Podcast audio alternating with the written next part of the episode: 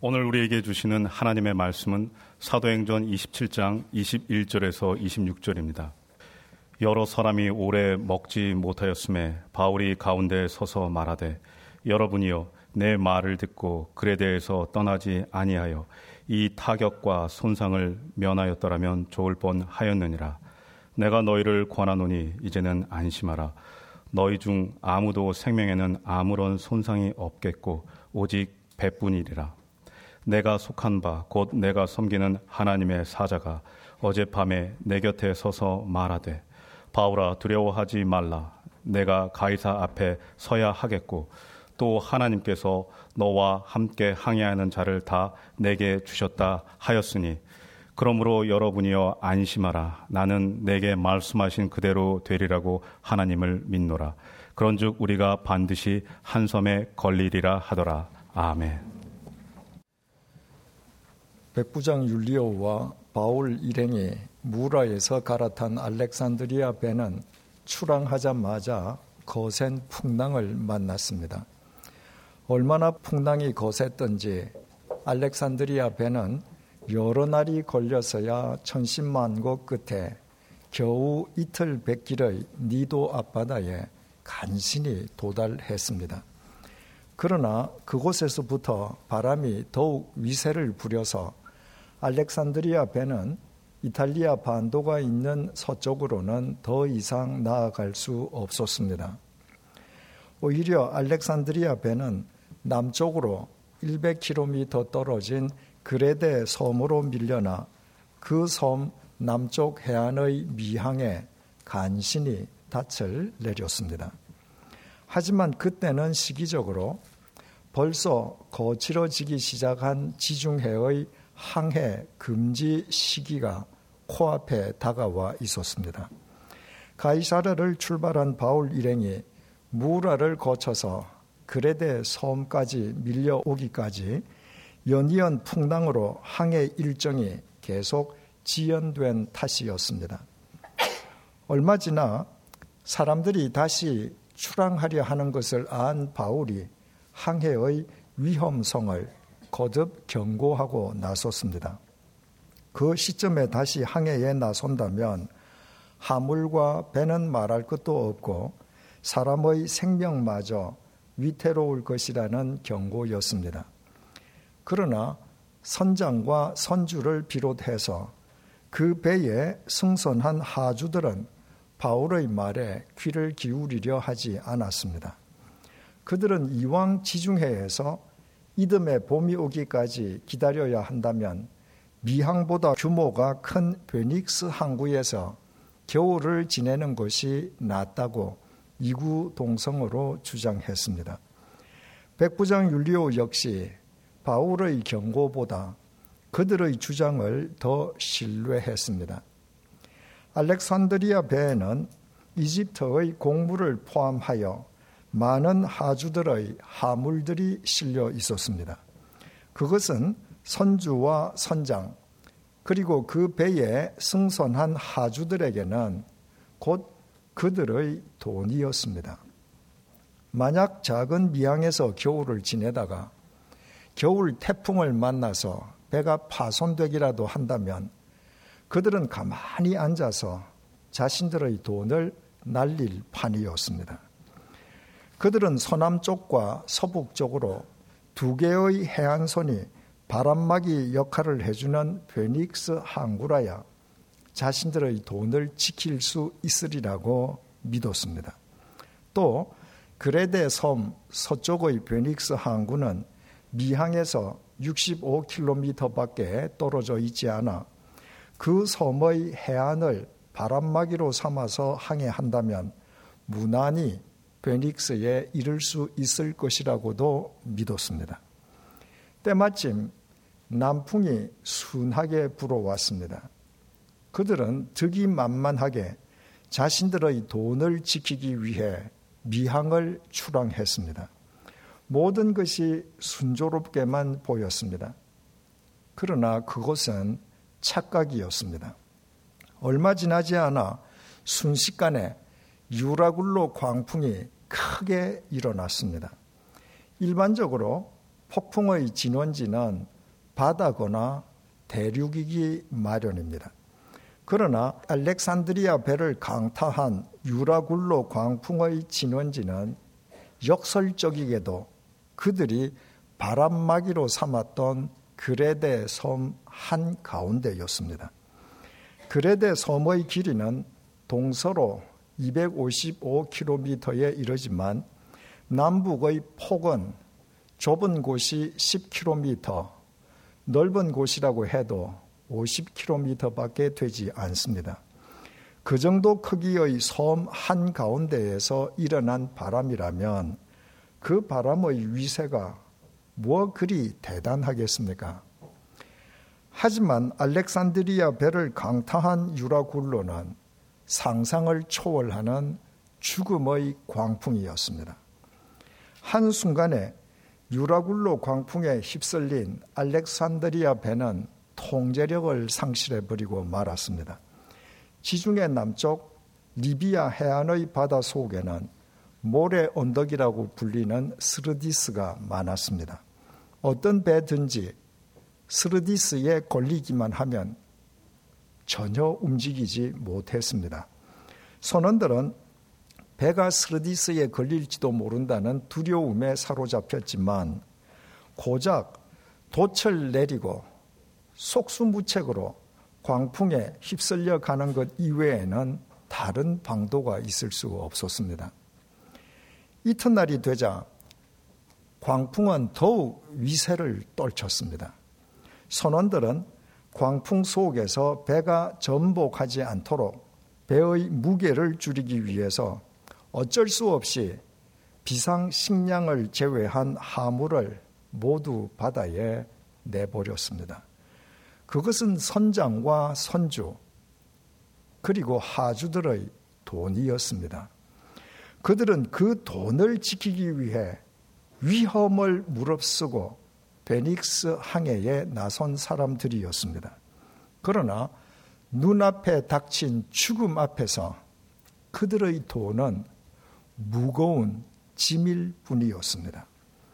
그들은 죽음의 광풍 속에서 살아남기 위해서 그동안 그토록 지키려 했던 그들의 돈을 모두 바다에 내버렸습니다. 사흘째가 되어도 광풍의 위세는 조금도 꺾어지지 않았습니다. 선원들은 마지막으로 침구, 의자, 테이블 등을 포함해서 배에 필수적으로 갖추어져 있어야 할 기구마저 바다에 내던졌습니다. 그렇지만 상황이 호전될 기미는 전혀 보이지 않았습니다. 해도 별도 보이지 않는 칠흑 같은 어둠 속에서 거대한 풍랑은 쉬지 않고 알렉산드리아 배를 삼키려 했습니다. 그 옛날 나침반 역할을 해주던 해와 달이 며칠 동안이나 보이지 않았으니 알렉산드리아 배에 승선한 사람들은 거대한 광풍이 자신들을 도대체 어느 방향으로 휩쓸고 가는지조차 가늠할 수 없었습니다. 그들은 배에 실린 자신들의 재산, 즉, 자신들의 돈을 포함해서 버릴 수 있는 모든 것을 다 버렸지만 그 어디에서도 구원의 희망을 찾아볼 수 없었습니다. 그 순간의 상황을 20절이 밝혀 주었습니다.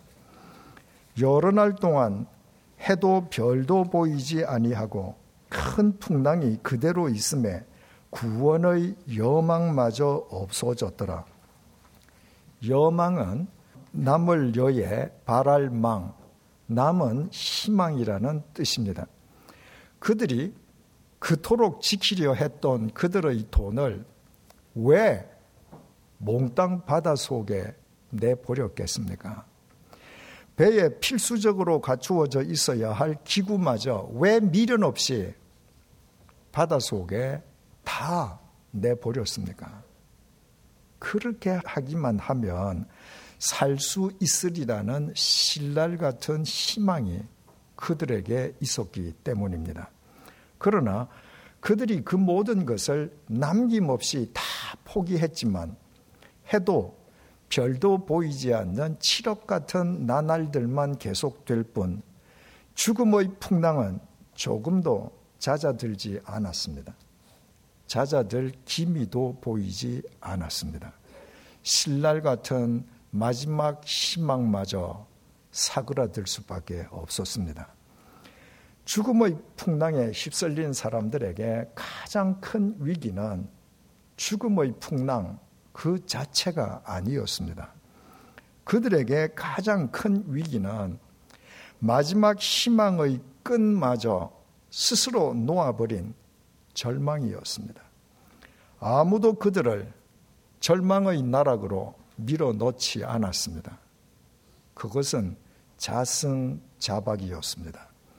생명의 소중함을 일깨워 주던 바울의 경고를 묵살하고 돈을 지키려던 그들은 돈만 날린 것이 아니라 그들의 전 존재가 죽음의 절망에 삼킴을 당하고 말았습니다. 그래서 그것으로 그 모든 것이 그렇게 끝나버렸습니까? 만약 바울이 없었더라면 알렉산드리아 배와 그 배에 승선한 사람들의 운명은 그렇게 끝나버리고 말았을 것입니다. 그러나 그 배에는 바울도 있었습니다.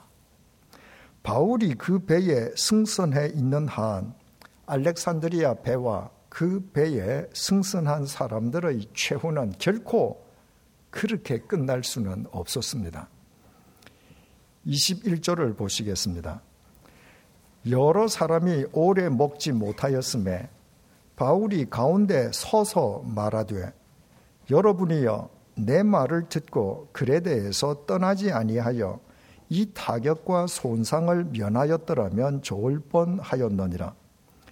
유라굴로 광풍이 몰아친 이래 여러 날이 지나도록 알렉산드리아 배에 승선한 사람들은 아무것도 먹지 못했습니다. 그 죽음의 광풍 속에서 무엇을 먹을 겨를이나 여유가 있었을 턱이 없습니다. 죽음의 광풍에 휩쓸려 오랫동안 먹지도 못하다가 급기야 마지막 희망의 끝마저 놓아버린 채 절망의 나락 속으로 떨어져 버린 넉나간 그들의 모습이 눈에 선하지 않습니까? 바로 그때 바울이 그들에게 말했습니다. 자신의 말을 듣고 미양에서 출항하지 않았더라면 이런 엄청난 타격과 손상을 면하지 않았겠느냐는 것이었습니다. 죽음의 절망에 빠진 사람들에게 왜 자신의 경고를 진작 듣지 않았느냐고 그들을 비난하거나 탓하기 위해서 한 말이 아니었습니다. 그것은 생명의 소중함을 다시 일깨워 주기 위한 말이었습니다. 죽음 앞에서는 돈이 아무 쓸모도 없음을 절감한 그들에게 그들이 버린 돈보다 그들에게 아직 남아 있는 생명이 더 소중함을 바울이 일깨워 주려 한 것이었습니다. 22절입니다. 내가 너희를 권하노니 이제는 안심하라. 너희 중 아무도 생명에는 아무런 손상이 없겠고 오직 배뿐이리라. 우리말 안심하라라고 번역된 헬라어 동사 유디메오는 기뻐하다는 의미입니다. 마지막 희망의 끝마저 놓아버리고 죽음의 절망에 삼킴을 당한 사람들에게 바울이 오히려 기뻐하라고 선포한 것입니다. 까닭인 즉, 비록 돈은 날렸을 망정, 사람들의 생명에는 아무 손상도 없을 것이기 때문이라고 했습니다. 그것은 절망의 나락 속에 떨어져 버린 그들을 위로하기 위한 바울의 허풍이거나 립 서비스가 아니었습니다. 23절에서 26절을 보시겠습니다. 내가 속한 바 곧 내가 섬기는 하나님의 사자가 어젯밤에 내 곁에 서서 말하되 바울아 두려워하지 말라. 내가 가이사 앞에 서야 하겠고 또 하나님께서 너와 함께 항해하는 자를 다 네게 주셨다 하였으니 그러므로 여러분이여 안심하라. 나는 내게 말씀하신 그대로 되리라고 하나님을 믿노라. 그런즉 우리가 반드시 한 섬에 걸리리라 하더라. 바울이 절망의 나락에 빠진 사람들에게 도리어 기뻐하라고 선포한 근거는 하나님, 곧 하나님의 말씀이었습니다. 바울은 로마 관광을 위해 알렉산드리아 배에 승선한 것이 아니었습니다. 바울이 지금 알렉산드리아 배에 있는 것은 베스도 총독의 법정에서 로마 시민 자격으로 로마 황제에게 상소했기 때문입니다. 바울이 황제에게 상소한 것은 제국의 심장 로마에서 특히 황제의 법정에서 주님을 증언하기 위함이었습니다. 그것은 바울 개인의 계획이 아니라 하나님의 계획이었습니다. 바울이 위대한 사도라고 해서 유라굴로 광풍이 바울만은 비켜간 것이 결코 아니었습니다. 바울 역시 알렉산드리아 배에 승선한 다른 사람들과 똑같이 유라굴로 광풍에 휩쓸렸습니다. 통제력을 상실한 배 위에서 바울도 중심을 잡지 못해서 여러 차례나 이리저리 나 뒹굴었을 것이고 무엇 하나 먹을 겨를이나 여유도 없었을 것입니다. 그렇지만 바울은 다른 사람들처럼 죽음의 절망에 삼킴을 당하기는 커녕 사람들에게 기뻐하라고 소망의 메시지를 선포했습니다. 그 죽음의 광풍 속에서도 하나님께서 당신의 말씀으로 바울과 함께 해 주신 덕분이었습니다. 유라굴로 광풍이 아무리 죽음의 광풍이라 해도 바울이 하나님의 섭리 속에서 반드시 황제의 법정에 서게 될 것임을 하나님께서 당신의 말씀으로 바울에게 재확인시켜 주신 것입니다. 하나님께서 이번에만 그렇게 해 주신 것은 아니었습니다. 세 차례에 걸친 지중해 세계 전도 여행을 마무리 지은 바울은 생애 마지막으로 예루살렘을 찾아 올라갔습니다. 그러나 바울을 죽이려는 유대인들의 소동으로 바울은 로마군 요새 안에 있는 감옥에 투옥당하고 말았습니다. 그때에도 주님께서 당신의 말씀으로 옥중의 바울과 함께 해 주셨습니다. 사도행전 23장 11절입니다. 그날 밤에 주께서 바울 곁에 서서 이르시되 담대하라 내가 예루살렘에서 나의 일을 증언한 것 같이 로마에서도 증언하여야 하리라 하시니라. 제국의 심장 로마에서도 바울이 주님의 증인이 되어야 한다면 로마 제국의 변방에 불과한 예루살렘 감옥이 어떻게 바울에게 걸림돌이 될 수 있겠습니까? 바울이 황제의 법정에 서는 것이 하나님의 뜻이라면 유라굴로 광풍이 아무리 죽음의 광풍이라 한들 어떻게 황제의 법정을 향해 나아가는 바울 앞길을 가로막을 수 있겠습니까? 하나님께서 바울을 황제의 법정에 세우시기 위해 유라굴로 광풍 속에서 구해 주신다면 하나님의 구원 속에는 지금 바울과 함께 알렉산드리아 배에 승선해 있는 275명도 마땅히 포함되지 않겠습니까? 바울은 그 사실을 알기에 마지막 희망의 끝마저 놓아버린 채 절망의 나락에 빠져든 사람들에게 기뻐하라, 안심하라고 선포할 수 있었습니다. 오늘의 본문 중에서 우리가 특별히 주목해야 할 내용이 있습니다. 21절 상반절의 증언입니다. 여러 사람이 오래 먹지 못하였음에 바울이 가운데 서서 말하되 바울은 죽음의 풍랑에 휩쓸린 알렉산드리아 배의 갑판에 주저앉거나 난간에 기대어서 말한 것이 아니었습니다. 바울은 마지막 희망의 끝마저 놓아버리고 절망에 삼킴 당한 사람들 한가운데 서서 말했습니다. 서서 말하기 위해서는 먼저 일어나야 합니다. 우리는 이 장면을 생생하게 그려볼 수 있습니다. 알렉산드리아 배에 승선한 사람들은 마지막 희망의 끝마저 놓아버린 채 모두 절망의 나락 속에 떨어져 있습니다. 그 사람들 한가운데에서 바울은 일어났습니다. 절망의 나락 속에 떨어져 있는 275명의 사람들, 그 절망 한 가운데에서 일어나는 단 한 사람, 바울. 얼마나 대조적인 광경입니까? 그와 같은 바울의 모습은 우리로 하여금 예수님을 연상하게 해 줍니다. 인간의 죄값을 대신 치르시기 위해 십자가의 제물로 죽임당한 예수님께서는 3일 만에 죽음의 권세를 깨뜨리고 다시 살아나셨습니다. 부활하신 것입니다.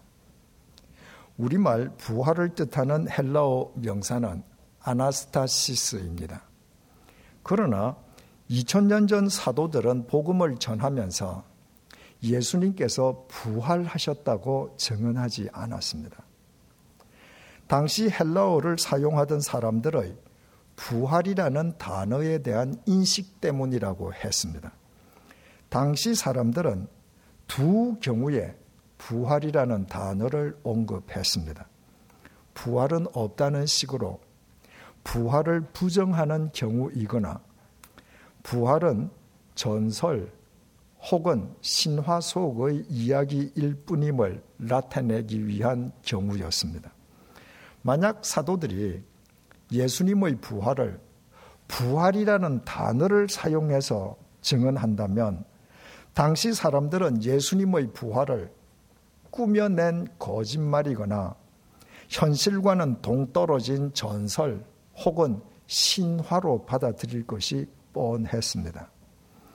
그래서 사도들은 부활이라는 단어 대신에 예수님께서 죽은 자 가운데서 살아나셨다고 증언했습니다. 우리말 살아나다라고 번역된 헬라어 동사 에게이로는 일어나다는 뜻입니다. 따라서 우리말 성경에 예수님께서 죽은 자 가운데서 살아나셨다고 번역된 헬라어 원문을 정확하게 옮기면 예수님께서 시체 속에서 죽음 한 가운데에서 일어나셨다는 말입니다. 올해 우리 교회의 표가 3일 만에 살아나리라 아닙니까? 여기에서 우리말 살아나리라고 번역된 헬라어 동사 아니스테미 역시 이로서다는 말입니다.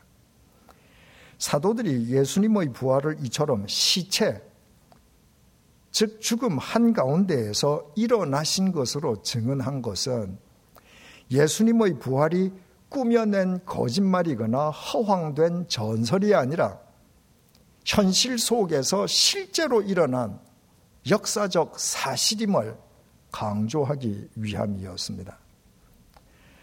모든 인간은 코끝에서 호흡이 멎음과 동시에 죽음 한가운데로 떨어져 시체가 됩니다. 그러나 인간의 죄값을 대신 치르시기 위해 죽임 당하신 예수님께서는 3일 만에 죽음의 권세를 깨뜨리시고 시체들 속에서 죽음 한가운데에서 다시 일어나셨습니다. 왜 예수님께서 우리의 구원자가 되십니까? 예수님만 우리의 죄값을 대신 치러 주셨을 뿐만 아니라 시체들 속에서 죽음 한가운데에서 영원토록 다시 일어나셨기 때문입니다. 그 예수님만 코끝에서 호흡이 멎은 우리의 육체가 시체가 되어 죽음 한가운데로 떨어지는 순간 그 죽음 한가운데에서 우리를 다시 일으켜 세워주실 수 있습니다. 알렉산드리아 배에 승선한 사람들은 마지막 희망의 끝마저 놓아버린 채 모두 절망의 나락 속으로 떨어져 버렸습니다. 하지만 그 절망의 한 가운데에서 일어나는 사람이 있었습니다. 바로 사도 바울이었습니다. 유라굴로 광풍이 바울만은 비켜갔기 때문이 결코 아니었습니다. 바울 역시 다른 사람들과 똑같이 여러 날 동안 유라굴로 광풍에 시달렸습니다. 이미 인생 말년에 접어든 나이에 지병까지 지니고 있던 바울은 육체적으로 누구보다도 심하게 시달렸을 것입니다. 그 바울이 어떻게 모든 사람이 절망의 나락으로 떨어지는 그 순간에 절망의 한가운데에서 홀로 일어설 수 있었겠습니까? 죽음 한가운데에서 일어나신 예수님께서 알렉산드리아 배에 승선한 사람들이 직면한 절망의 한 가운데에서 바울을 친히 일으켜 세워주셨기 때문입니다. 바울의 일어섬은 바울 한 사람의 일어섬만을 의미하지 않았습니다. 절망의 한 가운데에서 바울 한 사람이 일어섬으로 이미 절망의 나락 속에 떨어져 버린 275명에게도 꺼져버린 희망의 불씨가 되살아나게 되었습니다. 바울 한 사람이 일어난 덕분에 절망에 삼킴당한 사람들 역시 절망 한가운데에서 일어날 수 있는 소망을 지니게 된 것입니다. 그래서 바울은 그들에게 기뻐하라고 선포했습니다. 마지막 희망의 끝마저 놓아버린 사람들이 절망의 한가운데에서 일어나는 소망을 얻는 것보다 더 기뻐할 일이 어디에 있겠습니까? 바울 한 사람의 일어섬으로 알렉산드리아 배에 승선하고 있던 275명 전원이 죽음의 광풍에서 살아났음을 우리는 잘 알고 있습니다. 그러나 만약에 알렉산드리아 배에 승선한 사람들이 끝내 유라굴로 광풍에서 벗어나지 못했다면 바울 역시 그 배에 승선한 275명과 함께 유라굴로 광풍 속에서 인생 최후를 맞아야 했다면 그때 바울은 어떻게 했겠습니까? 바울도 다른 사람들처럼 마지막 희망의 끝마저 놓아버린 채 자기 코끝에서 호흡이 멎기도 전에 먼저 죽음의 절망에 삼킴을 당했겠습니까? 비록 그의 육체가 죽음 한가운데로 떨어지는 마지막 순간이라고 해도 그의 심령은 시체들 속에서 죽음 한가운데에서 다시 일어섰을 것입니다. 죽음 한가운데로 떨어지는 바울을 죽음 한가운데에서 일어나신 예수님께서 당신의 손으로 친히 일으켜 세워 주셨기 때문일 것이면 두말할 나위도 없습니다. 그래서 바울은 그 예수님을 위해 기꺼이 참수형을 감수하는 것으로 자기 인생을 마감했습니다. 그 예수님께서 바로 우리가 믿는 우리의 주님이심을 믿으십니까? 그 예수님을 믿는 사람에게는 절망이 있을 수 없습니다. 그 예수님을 믿는 사람은 모든 사람이 마지막 희망의 끝마저 놓아버린 채 절망의 한가운데로 떨어진다 할지라도 그 절망의 한가운데에서 도리어 일어서는 사람입니다.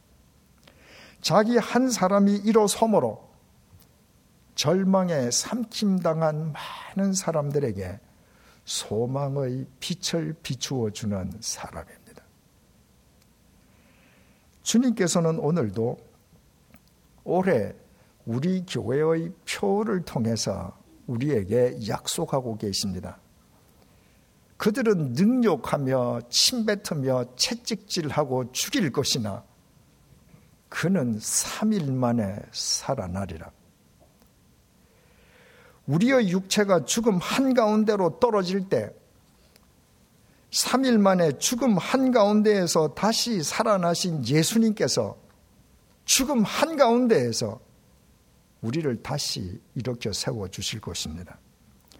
시체들 가운데에서 죽음 한가운데에서 우리를 영원토록 일으켜 세워 주실 예수님께서 우리의 주님이신데 대체 이 세상 어떤 유라굴로 광풍이 우리를 절망시킬 수 있겠습니까?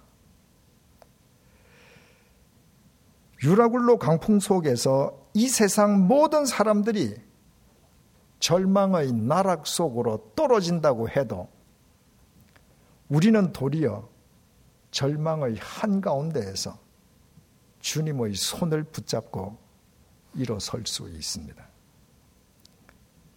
우리의 일어섬은 우리의 일어섬만으로 그치지 않습니다.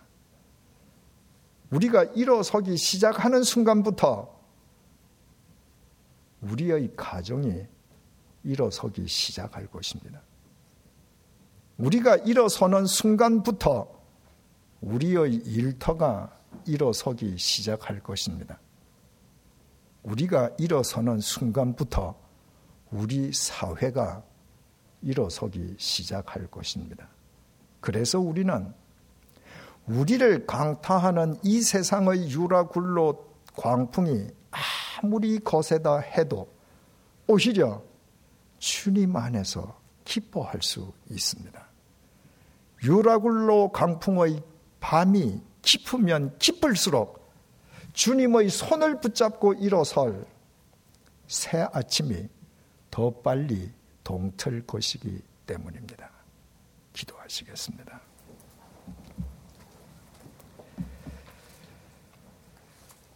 죽음의 권세를 깨뜨리고 시체들 가운데에서 죽음 한 가운데에서 영원히 일어나신 예수님께서 우리의 주님이심을 감사합니다.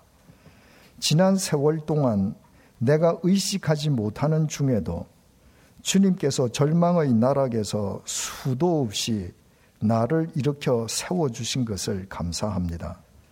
그리고 부족한 나를 여전히 믿으시고 주님께서 구원하시려는 사람들을 승선시킨 알렉산드리아 배를 내게 맡겨주셔서 감사합니다. 유라굴로 광풍이 아무리 거세어도 절망의 한가운데에서 주님의 손을 붙잡고 일어서는 바울이 되게 해 주십시오. 우리가 일어섬으로 우리 가정이 일어서게 해 주십시오. 우리가 일어섬으로 우리의 일터가 일어서게 해 주십시오. 우리가 일어섬으로 우리 사회가 일어서게 해 주십시오. 유라굴로 광풍 속에서도 오히려 기뻐하는 우리로 인해 마지막 희망의 끝마저 놓아버린 죽음과 절망의 알렉산드리아 배가 생명과 소망의 배로 승화되게 해 주십시오.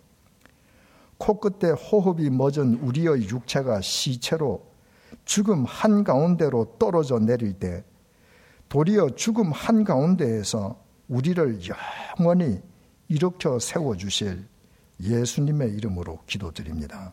아멘.